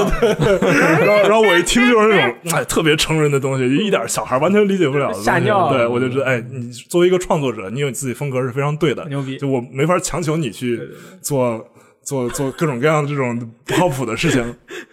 但是就是启蒙刚立项的时候，我就想到，哎，啊这个事儿就绝对适合他来做，来嗯这叫吧，吴昊，绝对适合吴昊来做，对啊。然后我特别早的时候我就跟他说了，嗯，很感兴趣。然后就是我一开始我有点担心，对吧？就是因为有之前的那个阴影，巫婆黑的暗 家，儿童夜游，经历，然后就是就过了一段，然后他就是我我们定了这个调子之后，然后他就说你等着吧。因为我我当时跟他说，我给他听了这种废土二的音乐，听了德州巴黎的 OST 之类的，我说我想要点什么滑棒吉他呀、 Yeah，然后原始的这 drop 种 the 手鼓 beat 之类的东西。然后他过两天，他给我听了一张原声，哎呦是那个吉姆贾姆许的那个《Dead Man》，就是《离魂异客》的原声。我一听，我操，这这比我找的那个参考好多了，好吗？然后我当时就明白，肯定没问题。嗯对。过了两个礼拜，他给我发一封邮件，他说：“你听听这个。”我我当时一听，我好，我那个那个耳机我就没再摘下来过。哦然后我可以给你看记录，我在 QQ 音乐上，我也把我把那个音乐导到 QQ 音乐里面，啊啊！我连续听了二百六十遍。哇，哎，你是不是有这种感觉？就像这个游戏和这个音乐，就像一起出对它生的哎就，就是一块儿的东西，对它它就是一个东西。嗯，对我我当时真是很激动，差点哭出来这种感觉。 嗯看来已经哭出来了，就反正每次我聊这事儿，我就特别激动。要不你俩是哥们儿呢？是啊是啊 互相理解嘛。哎，那这个游戏本身的主题是不是呃就是我们因为一直在说这个啊，我们也玩过，所以知道。观众朋友们可能有的人不知道，那是什么样的一个主题配合这样的音乐？它是一个后启示录带点儿克苏鲁的一个叙事风格的哦，克苏就鲁是很黑暗。对对对，但是我说克苏鲁不是说传统意义上的你们就说什么。可恶就就就很很多人说是发糖发糖，然后那个有有有触手什么玩意儿的，有拉拉耶什么的，我不是不是用元素，嗯，就而是因为我对克苏鲁的理解，我是觉得它本身和量子力学和佛学都是同一个体系的东西， 啊是飞天飞天什么 pasta 神 教，飞天意面神教那种飞天意东西面神教那种感觉，对对对，它是一个一个就是，比方说，克苏鲁对我来说，它就是一个你呃人类自我中心的全面崩塌，嗯哦外加你宇宙观的这个颠覆，对就是这么两件事情。对对，因为它本身是一个体系，它并不是说你艾索伊老爷写的才是克苏鲁，当嗯对时对尼尔盖曼、史蒂芬金他都写过相应的东西，对它是一都起有扩充了自己的这个东西，啊对对对。所以我一开始我跟一个外国朋友聊，我说我如果想写一个克苏鲁的本子，我应该怎么写？他说你你写你自己克苏鲁就好了，哦于是就写了一个自己的克苏鲁。每个人都有克苏那鲁，那你认为克苏鲁最中心的一个指标，或者是、嗯是是一个什么样的？是不可名状的东西吗？不可名状的恐我怖，我觉人类得心中我灯觉得崩就塌是让你就是从对自己的关注里面，然后进入到一个更客观的一个视角去。嗯，对哦就是从本什么本我、自我什么是是是拖出来，就是不你是？像八十年代，他们不是总是讲黄金时代什么的？嗯黄金时代主旨就是因为你科技大发展嘛，然后就是人就觉得有点自我膨胀，啊就觉得可以做任何事情。但其实你根本对就对，但但其实就是你像爱手艺老爷就说，这这个只是就是沧海一粟发生的一个事情，对就就像是就是我跟我刚吃掉的生蚝之间的关系。就是我你吃生蚝的时候，你你基本上你是不会在意他怎么想的，对嗯，对。但如果你你你试着从自己的角度，你去落到生蚝的那个那个角度去考虑问题，那你就能理解这个体系是什么样的东西。哦，他就是一直就是科苏鲁，他是有一个那种感觉，就是你会遇到一个你无法理解的东西，而他也不需要你去理解他。对他对于你做所做的一一切的事情，他都是出于本能，就是说他有精神或者没有精神，都是一个呃，你不需要知道，你也知无法道了也理解你知道了也没有没有任何必要的一个事情。对嗯所以说，对所以说我哎，刚才驴哥，你刚才说那个约柜啊，啊，为什么为什么要叫约柜啊？其实启蒙啊，一开始它不叫启蒙，啊，就是一开始这个项目比现在你们看到的要小得多。哦一开始可能只是一个就是现在预算二分之一的一个项目，啊本来没有打算写一个特别完善的世界观。嗯。然后，但是克苏鲁和那个那个后启示录主题是定了的，啊，对。然后当时我们需要一个名字，那我就觉得干脆玩个双关吧。嗯就比方说你在克苏鲁体系里面有一个地方叫阿卡姆，啊，对，就是阿卡姆，嗯然后它是一个疯狂的体现，就是所有疯狂在这个地方发生的一个体现。然后，然后我就取了 Arkham 的前三个字母哦，Ark，嗯然后就同时就是它又双关到一种宗教救赎的意味在里头，然后做了名字。但是后来就是当你在网上搜的时候，你总是搜到一个什么韩国少女 天团，我就挺挺挺郁闷的。再加上就是后来这个游戏的画面做的稍微就是更具象了一点之后，嗯我就觉得你不去细心的描述它，已经已经对不起它不能够了，已经对不起了。嗯对，哦就是呃那那你就必须的去好好的去把这个世界观各种细节添加进去。嗯那这个时候就启蒙这个概念就出现了。哦啊，然后，然后写了之后，发现 The Ark 只是里面非常小的一部分。那我决定就是，同时也是为了 SEO 考虑嘛，啊也是为了你搜它的时候不搜到韩国天团考虑嘛。 这样更方便一点，对对对传播出对对去，对要不传播出去，别人一搜搜不到就尴尬了啊。对，而且已经有一个叫方舟的游戏了，嗯对方舟生存进化什么对的。对对对我看了那个你们给我的那个《绝密档案啊》， 以后，我就觉得这个游戏叫启蒙啊，嗯，起这个名字起的太好了，啊，真的起的太好，是我吧完全能明白你启蒙与克苏鲁之间的关系， OK，我完全能明白。哦，你能明白？我太好我，而且了我也能完全明白这这个游戏，如果很多人去玩到最后，如果能理解它其中的意义的时候，嗯他就会发现，我靠，这个游戏有点儿怎么说呢？极其的呃，对于人类的存在是一个、就觉得其实你无所谓。对，当时写故事的时候是完完完全全按照一个严肃文学的啊，态度对对来对，写我的知道，我知道，对你 很严肃，明白了，嗯我对能明白这啊因种感为觉。那个文档就超长啊。我靠，看完以后我就觉得爽爆。但是现在我们是不是就针对这个还不能多说？对，但是因为内故容事的那个起起开始是是不是能描述一下的开始就是你的地球，呃，不是不是你的地球啊？对，就是某一个时是空我的地球，对对，我的地球嗯对被一个小行星撞了，啊，撞了之后就导致了文明重启，因为剩的人不多了。嗯然后呢，他们就就因为你科技崩坏了嘛，那你就得重新的去去生从产从人类学的角度去重新建立你的社会关系。比方说，你从初期你又要开始去狩猎、摘采果子集干嘛的，然后他们就忽然有一个旁支，他发现了这个陨石的碎片，然后通过这个碎片，就是它不光有这种能源的，就是能力，它它还能做出各种各样就是超自然的现象。然后就他们就这一个旁支，他利用这个碎片就建立了就是一整套的生产体系，然后又又开始有了城镇什么的。但是另外一帮人他是不太认同这件事情的，然后他们就继续的，就是用这种原始人的生活方式，包括甚至有些巫术的生活方式，然后再再过他们的生活、啊。嗯这里面就有一个就是对生存理解的冲突在对里头，对。然后后面的事儿我就不想讲了。啊，所以我们扮演的是我们扮演的是原始人的这一踏这一踏部分实实生活的人，喜欢采集的那对帮人。嗯对对，因为因为后面后面还还可以再说一些，就是就是 The Ark 里面这帮人，然后后来他就是全都封掉了，哦啊，全都封掉了，然被后着坏了。对对对对对，然后就是你就好奇发生了什么事情，哦就你要去看呀，发生什么了呢？为什么就嗯对封了对呢？嗯对对，因为你们本身还是打一些交道的，有有一些商品交换之类的东西，明白对，然后你就进去看，就就去看这一系列的探故索事，对对对。然后，然后里面讲故事的方式是也也会有一些小纸条啊什么的，会那种对吧？对，嗯，然后是这样的，就是我一直很迷的一个文学载体是哈扎尔词典，词典哈扎尔词典。啊，你包括后来有中国人写了一本马乔词典，也是这个问题。嗯然后它是这样的，就是它里面有三个不可靠的叙事者，不是不可靠，就是比方说哈扎尔词典，它里面有三个叙事者，就一个是从犹太教的呃角度来看，一个是基督教，一个是伊斯兰教。嗯然后他们三个教派会同时看一件事情，给你不同的结论。啊，然后它也不是一个线性的文本，它是就是比方说哈拉杰克公主，然后这个词条，它在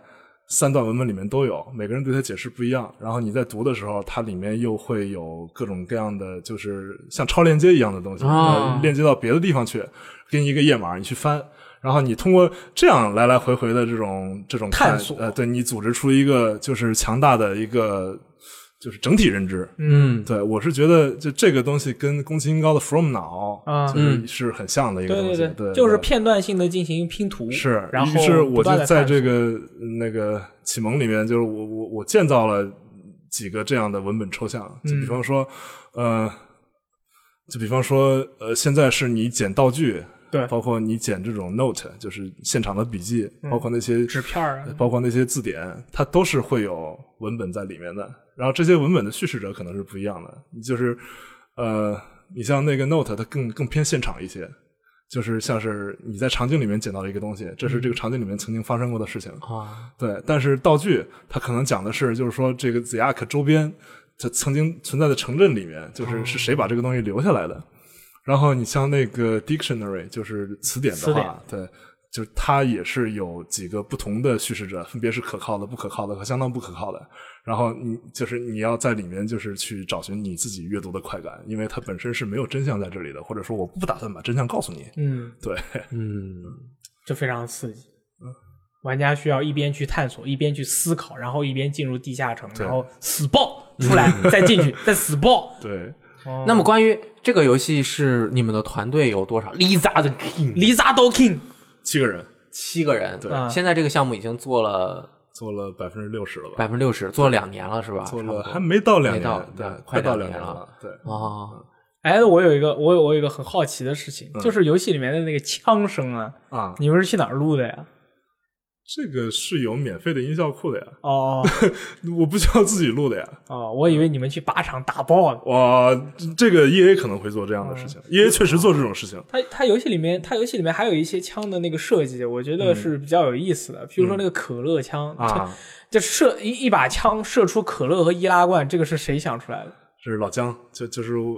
我们的另外一个制作人，啊，他对他，然后他主要要是负责就是战斗体验这块儿，哦，对，然后就他是一个枪迷，他他是一个哦就他的基因是很三 A 的， 嗯，对，所以三就 A 是 boy 他他很喜欢打战地什么的，就他会把就是他他对这些东西的理解加入进来，然后最终你看到的是我们共同努力的一个一个结晶，它其实是、嗯对，就是枪这个东西我是不懂的，哦，对我我我我是就是对各种设叙设定叙事啊设定啊，然后更文艺的方向去去去做它，必定是 underground 的音乐明播。白了，感觉到了，感觉到了，嗯明白 那这个游戏现在是已经上了 EA，对，然后啊价格是三十八，三十八元，呃，打了折以后三十八，那就是不要钱啊，就是很便宜，完全符合我们便宜有好货的、那这就是个不要钱啊。这个规则，是对不是？哦，但是不行，也配置要求还是有稍微有一点，对不对？笔记本玩起来好会吧？就是我的机子是那个 i 五九六零啊就还好，那应该没问非常流题畅对， i5 就是的话其实已经啊五年前的主流配置玩应该是都可以的，嗯那就没只不有问过题是对只不过是有些有些那种超高配置啊，或者说是一些特别特别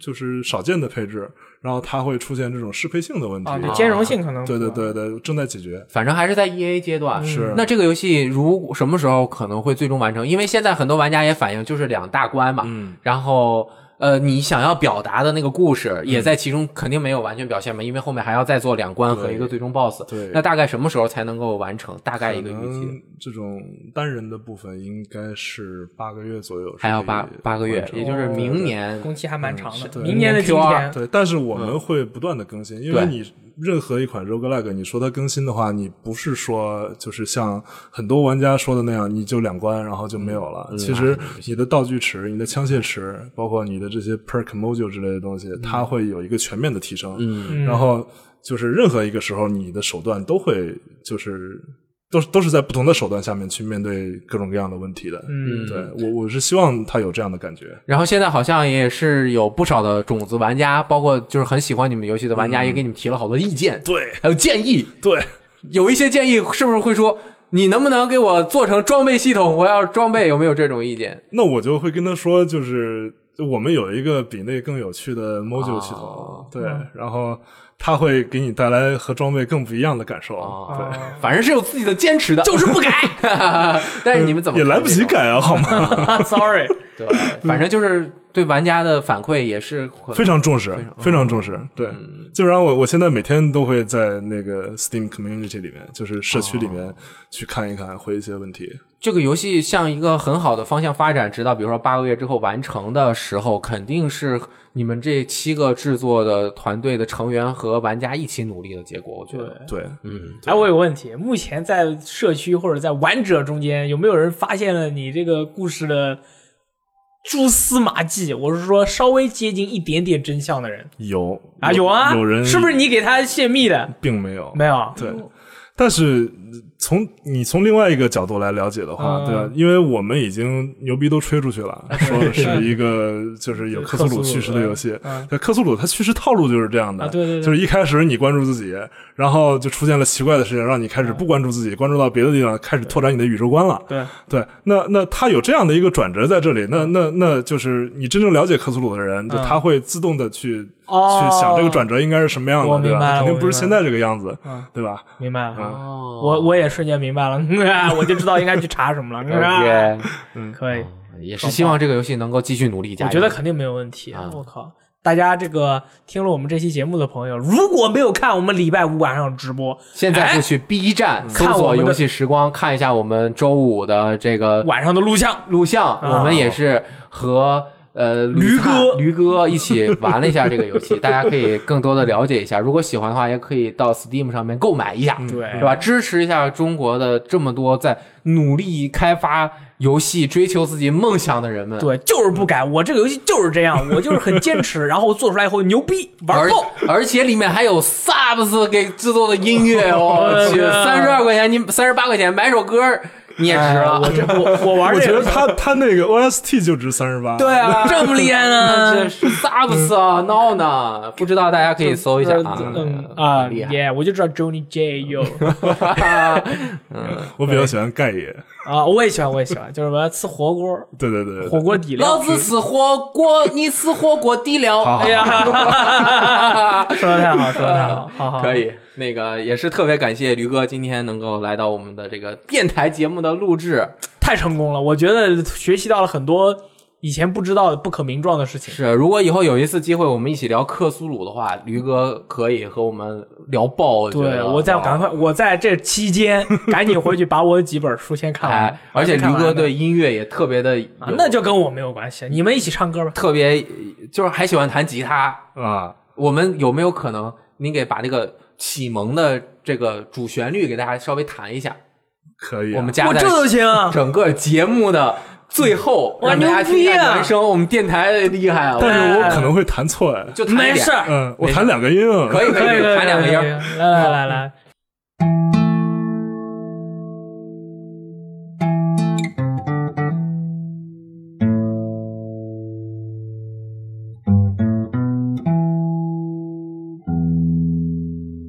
对，差不多是这个样子。好哇，哇哦特别有意一境遍就过，我我觉得特别牛逼，我特别有意 境。很强很强。不错，对其实那个吕灿老师其他的那些音乐弹的也蛮不错的对对，Jimmy 对 Hendrix 对吧？而且和我一样都非常喜欢 Neil Young。耶，跟我一样都喜欢盖 爷。哦 Yeah 好，那我们今天的节目也就成功的完成了。啊，啊。太好了，啊太好了，好，那个。啊，我们那个每一期啊打赏还是在开着的，对大家如果在这个网易云音乐、荔枝啊、那个考拉听办呀、B 站收听我们节目的朋友，我们这些地方都没有开打赏，但是我今天今天没有这个读编往来环节，但是啊我可以跟大家说一下我我们的打赏大佬，大家可以到我们的网站上面啊去对进行打赏，对对对在网站上面找到我们这个电台的文章页，每一个都可以啊，随便。我们也是特别感谢这些大佬的支持。嗯，首先，我们要感谢一下这个上周给我们打赏的这所有的朋友，所有的朋友，还有其实所有的，包括你们没有打赏的朋友，嗯一直在支持，我们也是非常的感谢啊。其实没没关系的，大都可段以大段的留言，我觉得非常的好啊，派特瑞克、啊。他炒淘淘药瓶子、 ，Time T 懂安可神奇。 ，DZP Fire，狂傲法魔、路过明月，红猪、王琦大将军，虫子桑、Cherry、姐夫王， We We 村正五八八八八八。啊、W V 以后打赏人太多，可能就不念了，但是对我们会多念一些大家的这些精华的回复啊。，对，今天我们也是来不及读者评论了啊来因不及为我们的节目已经很长了。聊爆了，但对是，特别开心。对啊，我又重拾了我再去继续挑战启蒙的这 个心情，获得启蒙。哎，获得了启蒙。嗯好，特别感谢吕森老师。啊，谢谢。然谢后谢今天的大家节目就到此结束了，怎么耶样？，我是大力我是雷电，我是吕灿，啊，好我们我们下期再见。拜拜，拜拜拜。